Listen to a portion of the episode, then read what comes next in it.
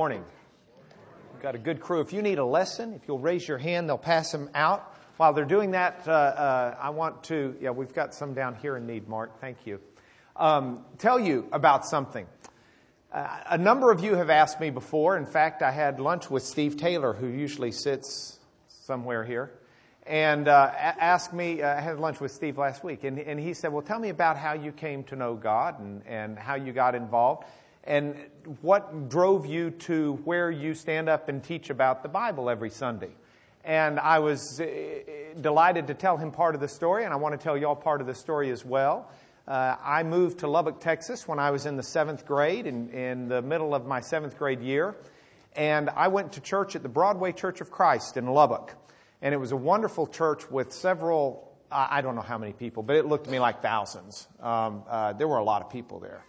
And uh, we had, um, it was the Broadway Church of Christ, and we had a preacher named Joe Barnett. We called him Broadway Joe.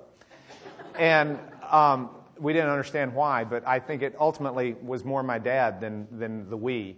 But growing up around our house, it was always Broadway Joe. We held him in great high honor because he was one of not only the most polished speech, speakers and preachers in the world, but he was absolutely hilarious in a very deadpan manner. But he was also very serious about what he did and what his purpose was in life. And I can tell you, as an eighth grader, which would have been the first January I sat in that church, he gave a sermon right around January 1st and said, Are you making New Year's resolutions? And in that sermon, he challenged us, old and young alike. And that was the phrase he used old and young alike. Because I thought, Well, I'm young. He's talking to me. And he challenged us not to let a day go by that year that we did not read the Bible and spend time with God and His Word. And he says, It doesn't matter how old you are, it doesn't matter how young you are. I challenge you because that will make a difference in your life. So I made a resolution that new year that I was going to read. It might be just one verse because I couldn't stay awake any longer, or it might be that I found myself in bed remembering, oh yeah, I never read the Bible today, and so I just get it out and find Jesus wept so I could get that one verse out of the way. It might be, you know, any number of different things. But I made that commitment. And I can honestly say that I kept that commitment and renewed it every year uh, for, for decades. Um, I fell off the wagon finally about uh, 12 years ago. But um, I still try, but I'm not as legalistic about it as I was for most of my life. That man made a huge difference in my life in turning my heart to Scripture and my heart to God. And he is here to visit this morning. His name's Joe Barnett. Joe, would you stand up, please?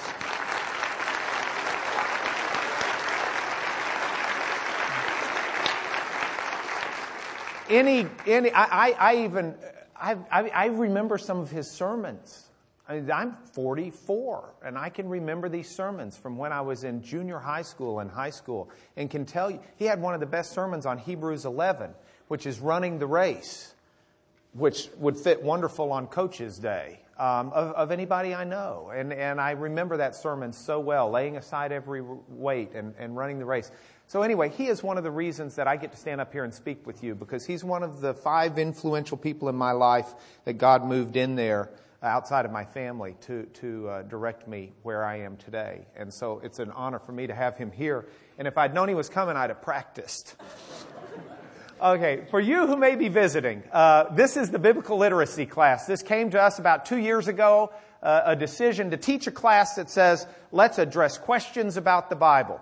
Where did it come from? Why is it authentic? Why is it reliable? Who wrote what? Who decided what book's in there and what's not? And who decided what order to put them in anyway? I mean, who decided First Thessalonians is coming before Second Thessalonians? Because neither one of them have First and Second in their title.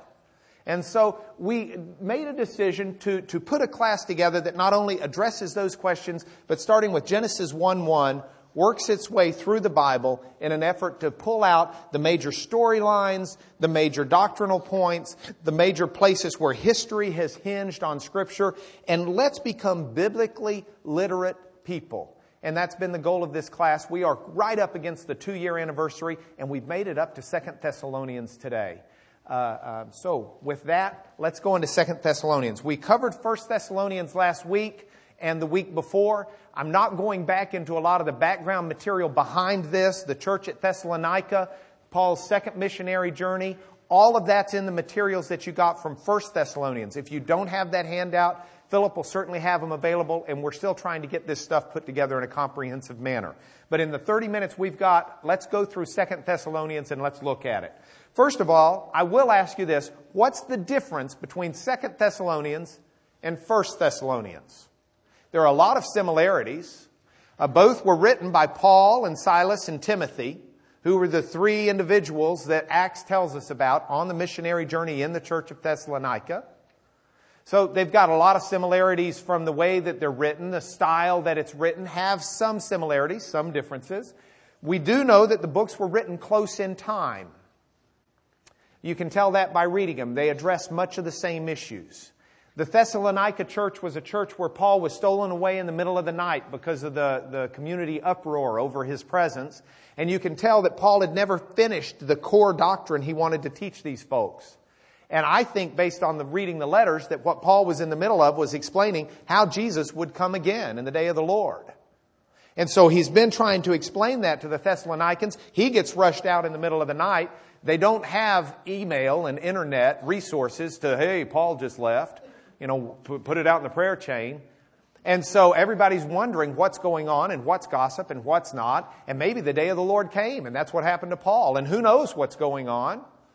And so Paul has these letters that he sends back to the church and he gets, uses Timothy as a messenger in part to bring news of the church to clarify a lot of the things that were going on uh, uh, as far as his teachings on the second coming of Jesus. So both of these letters were written close in time. They were written during the second missionary trip, but there is a bit different style.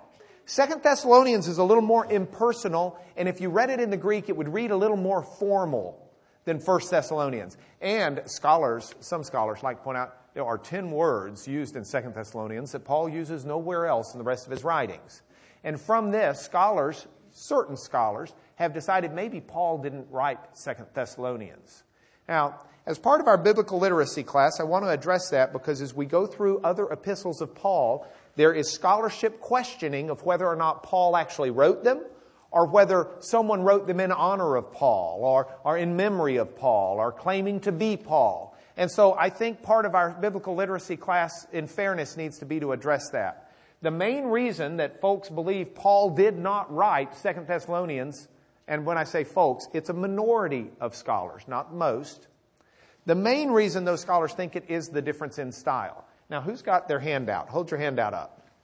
Anybody saved? Anybody been here for two years other than me and my wife? Okay, a few of you. Um, if you go back and you look at the handouts that I wrote for you in Genesis, you're going to find a little different style. You want to compare my outline today and my lesson today to what I did two weeks ago. And I'm going to use some different vocabulary. You'll find that I wrote these at different stages in my life. During some of them, I wrote them when I was fat and happy. During some of them, I wrote them when I was dieting and miserable. And you'll see it there. During some of them, I wrote them when I had all the time in the world to do it, and I sat and I thought about it, and I reread my draft, and I made sure that, that I knew the difference between that and which. There are other times where I wrote them absolutely, uh, I, I won't say at 6 a.m. Sunday morning, but there are a few that were coming off the word processor at about 11 o'clock Saturday night, as Philip can attest to, because he was making the copies at 6 a.m. Sunday morning. And you, you just do what time allows. The, the, the fact that there's a difference in some style, and, and I, I, I'm not a Greek scholar, I'll confess that now, but I took four years of this stuff, okay?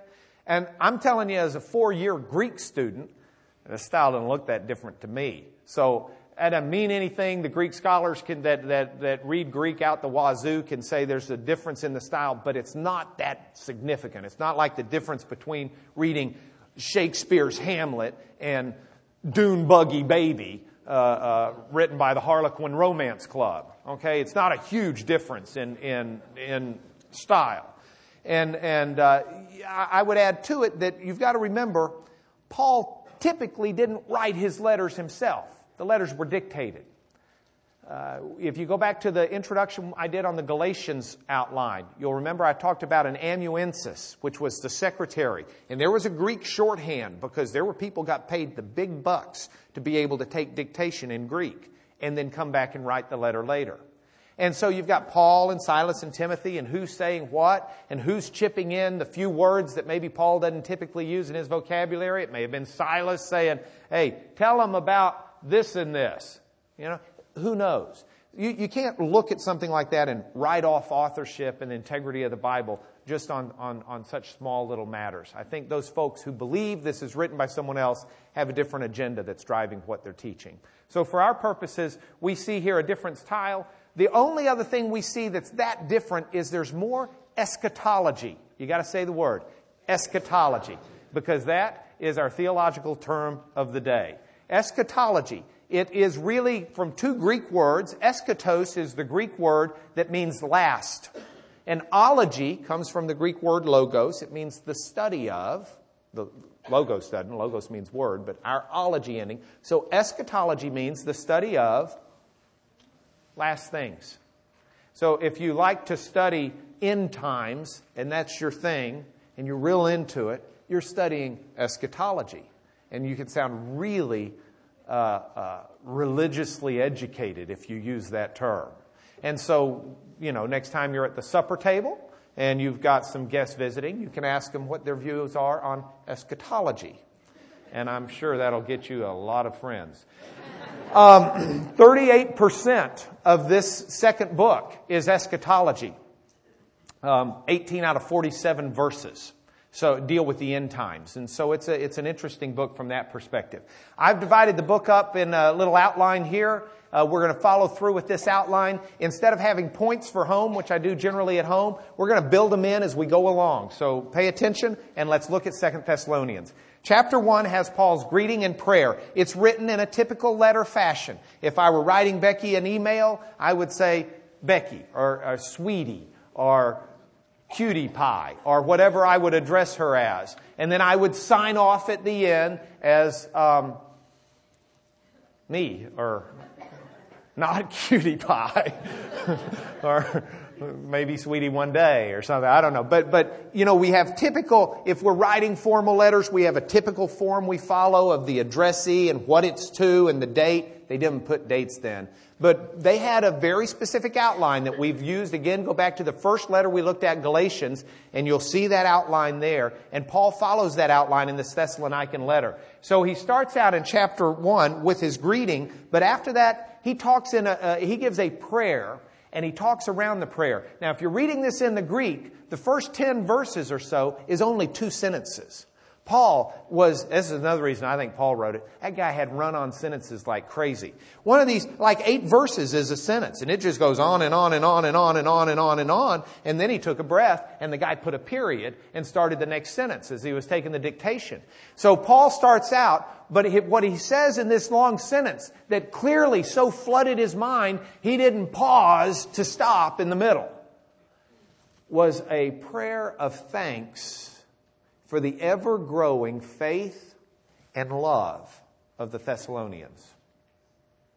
They had faith, and they had love, but Paul was thankful that it was growing more and more and more. I get scared to death in our age that in the world's eye, no, strike the world, maybe in the world's eyes, in Americans' eyes, the mark of a conservative, religious Christian is harshness, one wayness, my way or the highway, holier than thou. I'm going to heaven, you're going to hell. And I think that makes our Lord cringe. Because I think our Lord's mark of a Christian is faith and love. And it scares me to death that we are painted, and a lot of this is not fair. It's, it's what the media has done with, with Christians, but, but we need to be sensitive in all of our interactions with people to be people of faith and love. And let people see the love that we have for others. You know, as the coach was saying this morning, not just love for the players. Let them see it. It's faith and love that causes Paul to say, I'm thanking God that this is growing more and more and more in you. And so this thanks to God is good. Now, you can compare that to no growth. I remember Joe Barnett said this, and I'd love to know if he remembers half the things he said. I remember Joe Barnett gave an illustration in a sermon one time. And I, I don't remember exactly how he did it, so I'm going to co opt it a little bit. But in my memory, this is how it happened. He said, uh, the, You hear about the fella who got his, out of his truck with his wife at church, and they were walking in, and they saw some young high school couple who were just sitting. This is back before bucket seats. Y'all remember bench seats? Sitting right up next against each other. And the wife looked at the husband and said, Honey, look at that. They still sit nuzzled up next. To, they sit nuzzled up next to each other, and we don't. What happened? The husband looked at her and said, Well, I didn't move. he was driving. And the, the point that Joe made in that story was if you're not as close to God as you used to be, you can always know confidently who moved. That's right. Because God's not pulling away from you, and He never will. And Paul's prayer and Paul's hope is recognizing that we never stay the same. His prayer is, is that we're growing in love and faith. Because that's what draws us closer to God. That's what draws us closer together. That's what draws us closer as families. And so um, uh, there, the, it's also significant to me, and before I move on, when Paul says this, Paul's giving thanks to God that these people are growing in faith and love. There is an interesting little theology twist in there. Paul had great humility at this point in his life. I don't know that he always did. Oftentimes, people with great humility had the greatest pride and the greatest falls. And I have no doubt he had great fall on the Damascus Road as he realized he'd been killing followers of the Lord. But Paul says, for your growth in love and faith, I'm thanking God. Because God's behind that growth. You can't grow in your faith without God's involvement. You can't grow in love without God shining His love on you. The reason we know how to love is because He first loved us. And so without that love, we don't have it. And we don't understand it. And if you don't understand how to love and you don't understand faith, you, you get it from God. You don't dream it up on your own. So don't, if you're growing in love and faith, don't get prideful. Think, look how good I'm doing. I'm so much further along than I was last year. I'm feeling pretty good about it. No, you say, thank you, God, for the work in my heart and in my life. And if you're not growing in those areas, you pray, God, please work in my heart and my life. Does that make sense? Okay. Um, Paul says then, as he moves through these first 10 verses, he says, Now, you've got great faith in the midst of your sufferings, because the sufferings were intense at this point in time for the Thessalonians. And it's interesting for Paul, when he commends their faith in their suffering, he says that your perseverance, the fact, you see, if you face suffering without faith, then, then there, there's nothing there to talk about. Okay? I mean, get your faith in order. But when you've got suffering and you've got faith, by definition, if your faith sustains through the suffering, you have what's biblically called perseverance. And Paul says, I commend you for your perseverance because your perseverance shows that God is at work. See, if you've got suffering and you crumble under it and you abandon God and you abandon everything that, that makes sense in your life, then there's nothing that, that's worth talking about except getting your life back together. But if you have suffering and your faith in God and your trust in the Almighty and your belief and conviction that He holds you in His hand and that He walks with you through this, if you face your suffering with that, the Bible says what grows out of that is perseverance. It's an ability to stand with God in the midst of sufferings and trials and heartaches. And that perseverance shows God's at work in you because you don't get it without God working. So, so this is a, a, something that if you're going through suffering, you hold on to your faith and just know confidently know confidently that God is at work in your life in the midst of the suffering. because He is. Suffering is not something that God wishes in, in the sense God didn't, God didn't make the world for tsunamis to wipe out hundreds of thousands of people. The tsunamis happen. The evil of an Adolf Hitler happens because we live in a fallen world. See, God made the world to be perfect, and He made Adam and Eve in a perfect garden. And, and that's the way it was to be. But when man sinned, not only did man fall from God, but the world itself came under a curse. And it's no longer a Garden of Eden where you get to eat all those wonderful growing fruit. Now it becomes a place where if you want to eat, you got to get in the thorns and the thistles and figure out how to do it, and childbirth starts hurting. See, this is the curse that was pronounced. And so we live in a world that's not the way God designed it. Don't let someone come up to you and say, well, this can't be a God created world. Look at the tsunamis. Look at the volcanoes. Look at all the tragedies that happen. Those show the biblical view that this is not a perfect world anymore. We live in a fallen world that will cause suffering both because of the world itself and because of the evil that's in it. And the Christian response of faith is to recognize that suffering. Don't be surprised by it. It is part of the worldview as a Christian. It's what we believe is there, it's what the Bible teaches. But the Bible equally teaches it won't always be this way. Amen?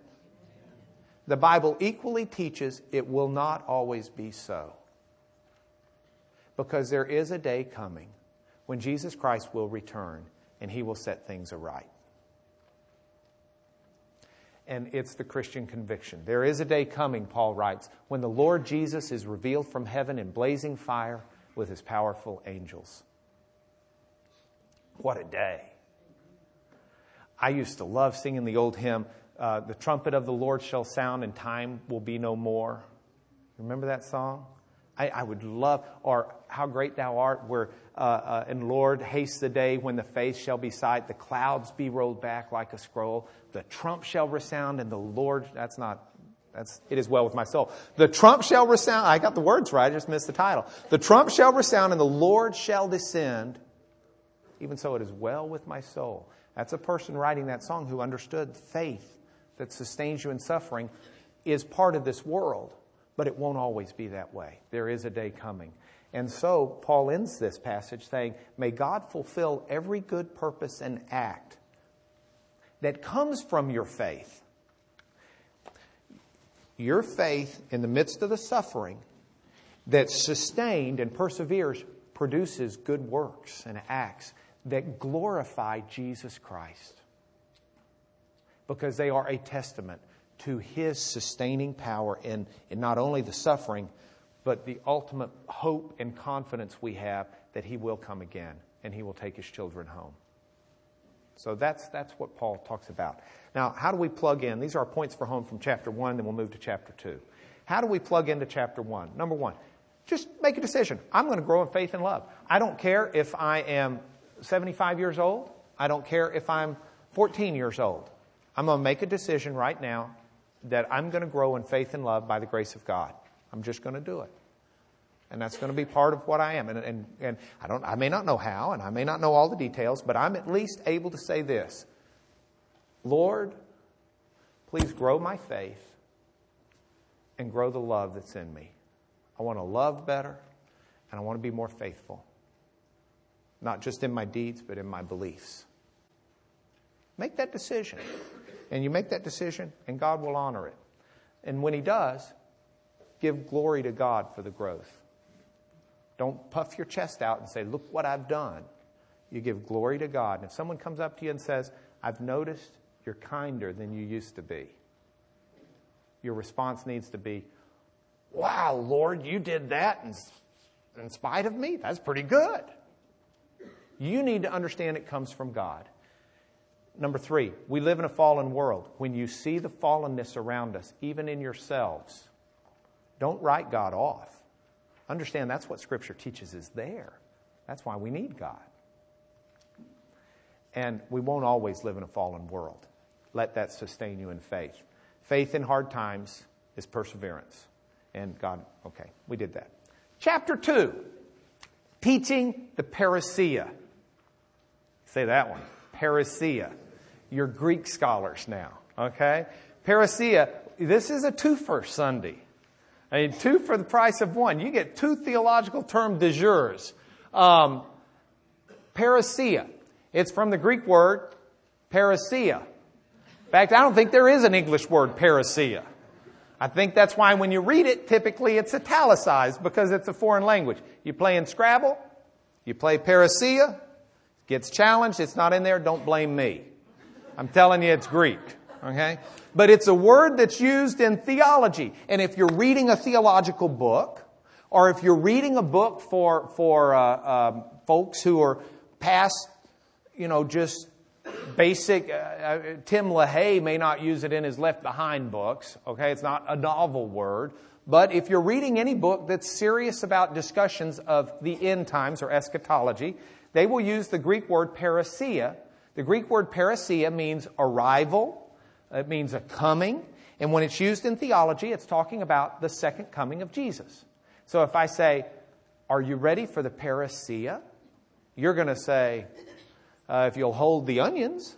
No. Uh, you're going to say, The parousia, uh, that's the second coming of Christ. Am I ready for the second coming of Christ? Okay, okay, okay.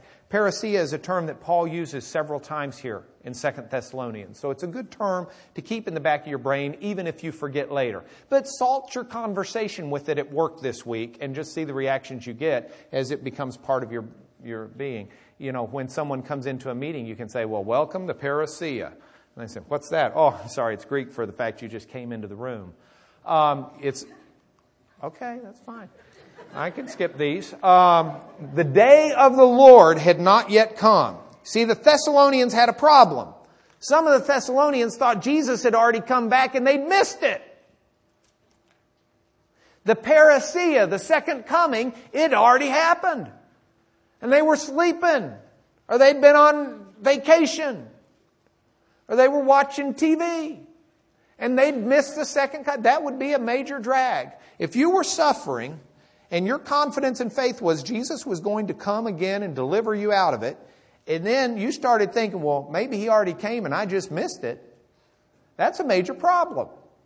Now, we don't think that way because the Lord hadn't come back in the last 1970 plus years, so we're used to a little delay. But if you go back in 50 AD when Paul wrote this, the Lord had been gone for 20 years and they thought he was coming back pretty soon. They didn't know it was going to last another 2,000 years. Peter hadn't written his letter yet where he said a day with the Lord's like a thousand years and a thousand years like a day. And it's not that he's just dawdling. It's that he's patiently waiting for everyone who's going to come in to come in. They didn't have Peter's letter. They're thinking the Lord's coming back. That was the teaching make it through this suffering. Jesus is going to come redeem you. Well, what if he came and I missed it? Remember, they didn't have the fullness of teaching that we've got in the Bible. That's why Paul's writing this, is to further uh, explain to him. He said, The day of the Lord has not come yet. Before the day of the Lord comes, you're going to have a lot of rebellion, and you're going to have the man of lawlessness. Now, who's the man of lawlessness? Paul says he's someone who's going to set himself up as God, but yet, at the whole time he's claiming to be God, he opposes everything that's godly. He's going to be a part of false miracles and signs and fakery and chicanery. Paul says lawlessness itself is already at work, but the man of lawlessness hasn't come yet. Now, who's the man of lawlessness? Well, some say the Antichrist. Uh, the first person to say that was a guy named John Chrysostom, who wrote in the late 300s, and he did a number of commentaries on Paul's epistles. And in one of them, he said the man of lawlessness has to be the Antichrist. Before that, and even after that, other people thought it was other folks. They thought it was Nero, the Roman emperor. They thought it was Roman emperors in general. At the time of the Reformation with Martin Luther, there were a bunch of people who thought it, well, actually post Martin Luther, but right, thought it was the Pope or the papacy. Um, I, I figure it's the Antichrist, but this is all talk of eschatology. And I don't know the absolute answers on this stuff, but I will tell you what I do know that the man of lawlessness is going to come back, as Paul said, or he's going to come, as Paul said, before the Lord comes back. Now, what does that mean and what details? I'm not belligerent on the point, though I can be glad to express my opinions. But I will tell you this Lord hadn't come back yet because when he comes back, I'm going to know it. And that's the assurance that I have from Paul here. I have confidence that when the Lord Jesus comes back, and Paul has confidence, merely by his breath and the, by the way, remember, what's the word breath? Spirit, same word in the Greek. By his spirit, by his breath, and by the splendor of his coming. That alone will overthrow Satan and everything Satan represents and works for. The Lord Jesus is, you know, it, we, we, we don't want our children. I've got two of my daughters up here sleeping on the front row. We don't want our children, I'm just joking, they're awake. Becky's asleep. We don't, and Joe, uh, we don't, we don't want our children we don't want our children growing up thinking that Satan is the opposite of God. Because, in terms of goodness and evilness, yes, they're opposed. But Satan is not just the negative of God, the positive. If God's a positive 10, Satan's not a negative 10. Satan doesn't have God's power, he doesn't have God's knowledge, he doesn't have God's might, he doesn't have God's control, and he certainly doesn't have our future in his hands as our Lord does.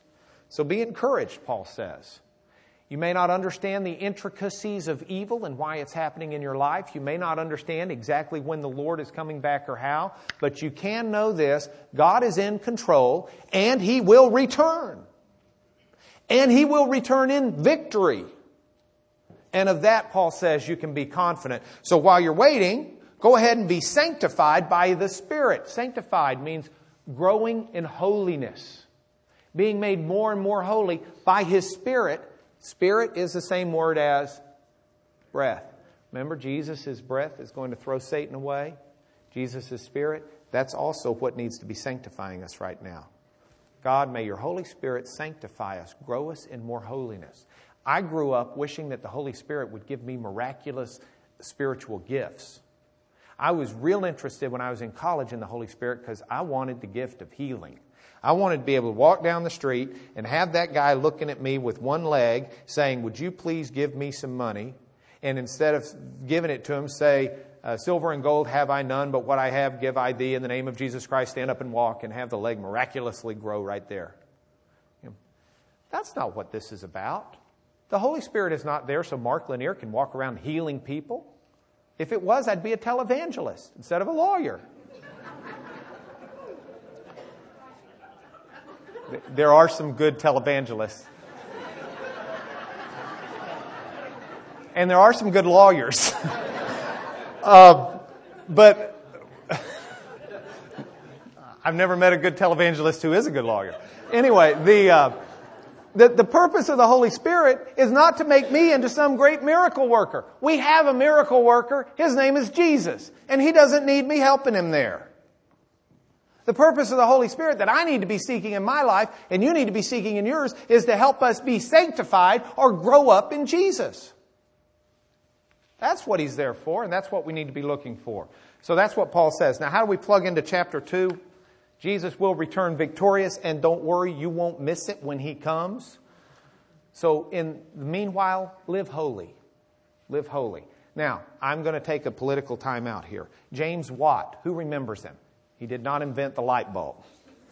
James Watt was Secretary of the Interior for a while before his uh, outlandish statements got him fired under Ronald Reagan. James Watt, as Secretary of the Interior, had a mission. The purpose of the Secretary of Interior is to protect our nation's natural heritage. They're in charge of our national forests and things like this. Okay? James Watt gives this speech and, and this is James Watt's view of our environment. God gave us these things to use. After the last tree is felled, Christ will come back. So it doesn't matter. Let's cut down all the timber. Let's burn all of the fossil fuels up. Let's just pollute the dog out of the world because this world's going to be gone anyway. And once we've got it so polluted no one can live on it, the Lord's coming. I'm a Christian. Amen. Hallelujah. Praise God. That's not what Paul's talking about when he says live in anticipation that Jesus is coming back. Paul's not saying rate planet Earth and destroy it because it's going to be destroyed anyway and you're helping the Lord do his job. He says to live holy in anticipation. First thing God told Adam was to take care of the earth. And just because the earth has fallen never took away that command. I can't find anywhere in the Bible where God says, okay, the command I gave you to take care of the earth, uh, uh, it's gone now. Now you can abuse it for your own good. Christians have a responsibility. If we're going to stand up with the name of Jesus Christ, and we need to stand up and say, we stand up for responsibility with our earth. That's in twofold. It's responsible to use the things God's given us to help society and to help the world. There's a good basis for using energy. There's a good basis for using science. There's a good basis for using medicine. It's to help alleviate some of the pain and anguish that this world brings on us as a fallen world. But the Christian response is not just that thread, it's also the thread, but let us do it responsibly, taking care and respecting what God has given us because we don't know what day he comes back, but when he comes back, we want him to see us living holy. Final chapter. Paul asks for prayer. That's worth stopping on. When the Apostle Paul goes to a bunch of young one year old Christians and says, Would you please pray for me? That causes me to pause and say, Wow. I don't remember the last time I asked someone to pray for me. I always figure, oh, I'm praying about it. If God's going to do it, He's going to do it. Another Joe Barnett statement. I told you I listened. Joe Barnett was, we were working on Mission Sunday one year, and he was collecting for some mission work that our church was doing. And he said, I want you to understand, God's going to get his mission work done. It's not that God needs your dollar, and if you don't give it, people are going to hell. He said, God's going to get his mission work done. The question is, are you going to be on his team or not? And help him. Because if you're not, he'll find someone else who will. Don't think you're going to thwart the plans of God Almighty. And, and I, I, that has stuck with me because I realized that, you know, Jesus taught us to pray. Becky and I went to a Catholic Rosary Mass uh, service, dead, whatever it's called, Tuesday night. I'm sure I've just disrespected any of you who are Catholic, and I don't mean to. I don't know what it's called. Kelly's laughing. She's Catholic. Um, I know your laugh. Um, I, I didn't, I mean, we did the rosary service. They've got the Hail Mary down in those things if you've ever heard them. I mean, they say it and say it and say it and say it and say it. And, and, and you know, it's significant to me to say, time out, all of us need prayer. If you're married, if you've got a close friend or a sibling in here, or if you're in a men's prayer group that meets on Saturday morning, Find someone that you can just say, hey, would you pray for me? Just give it a whirl, see if it works. Find an area in your life you just need a little help on.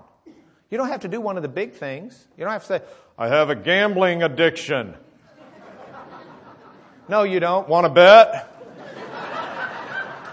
Doesn't have to be a big one. Just find something and have someone pray for you and watch what happens. Paul wanted prayer that the word of God would spread rapidly, that he, Silas, and Timothy would be delivered from evil. And so with that, Paul gives final instructions on living, which we will close with here as well. First of all, he says, don't be idle.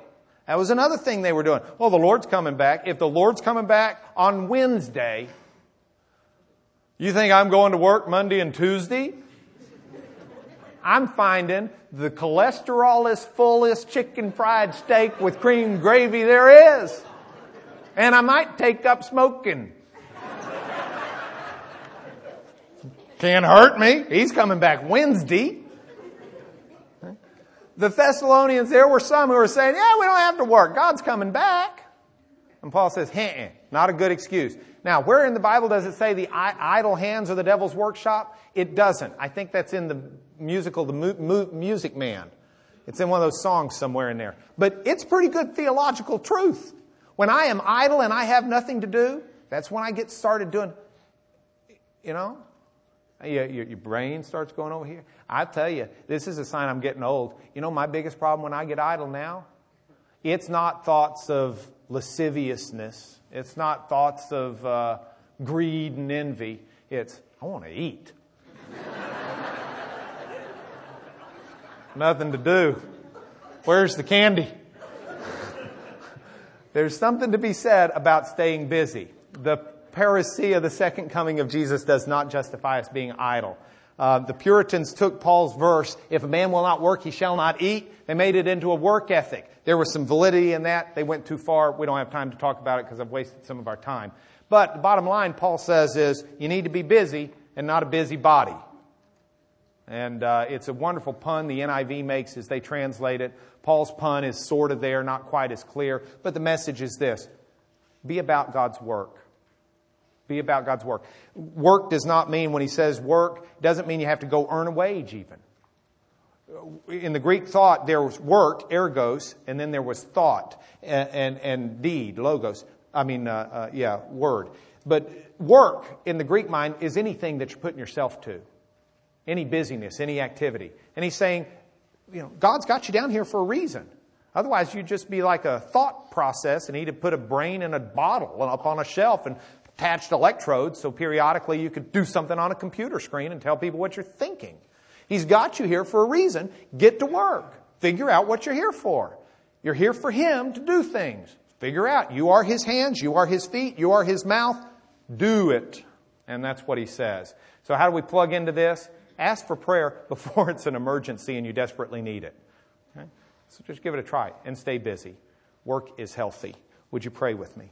Lord, thank you so much for the writings that you've given us in, in our Bibles and the different ways you've communicated in stories and, and in history and in poetry and, and in letters like we had today to look at. It is my prayer that you will bless every person here today and that everyone here, through the power of your Spirit, will grow in faith and love.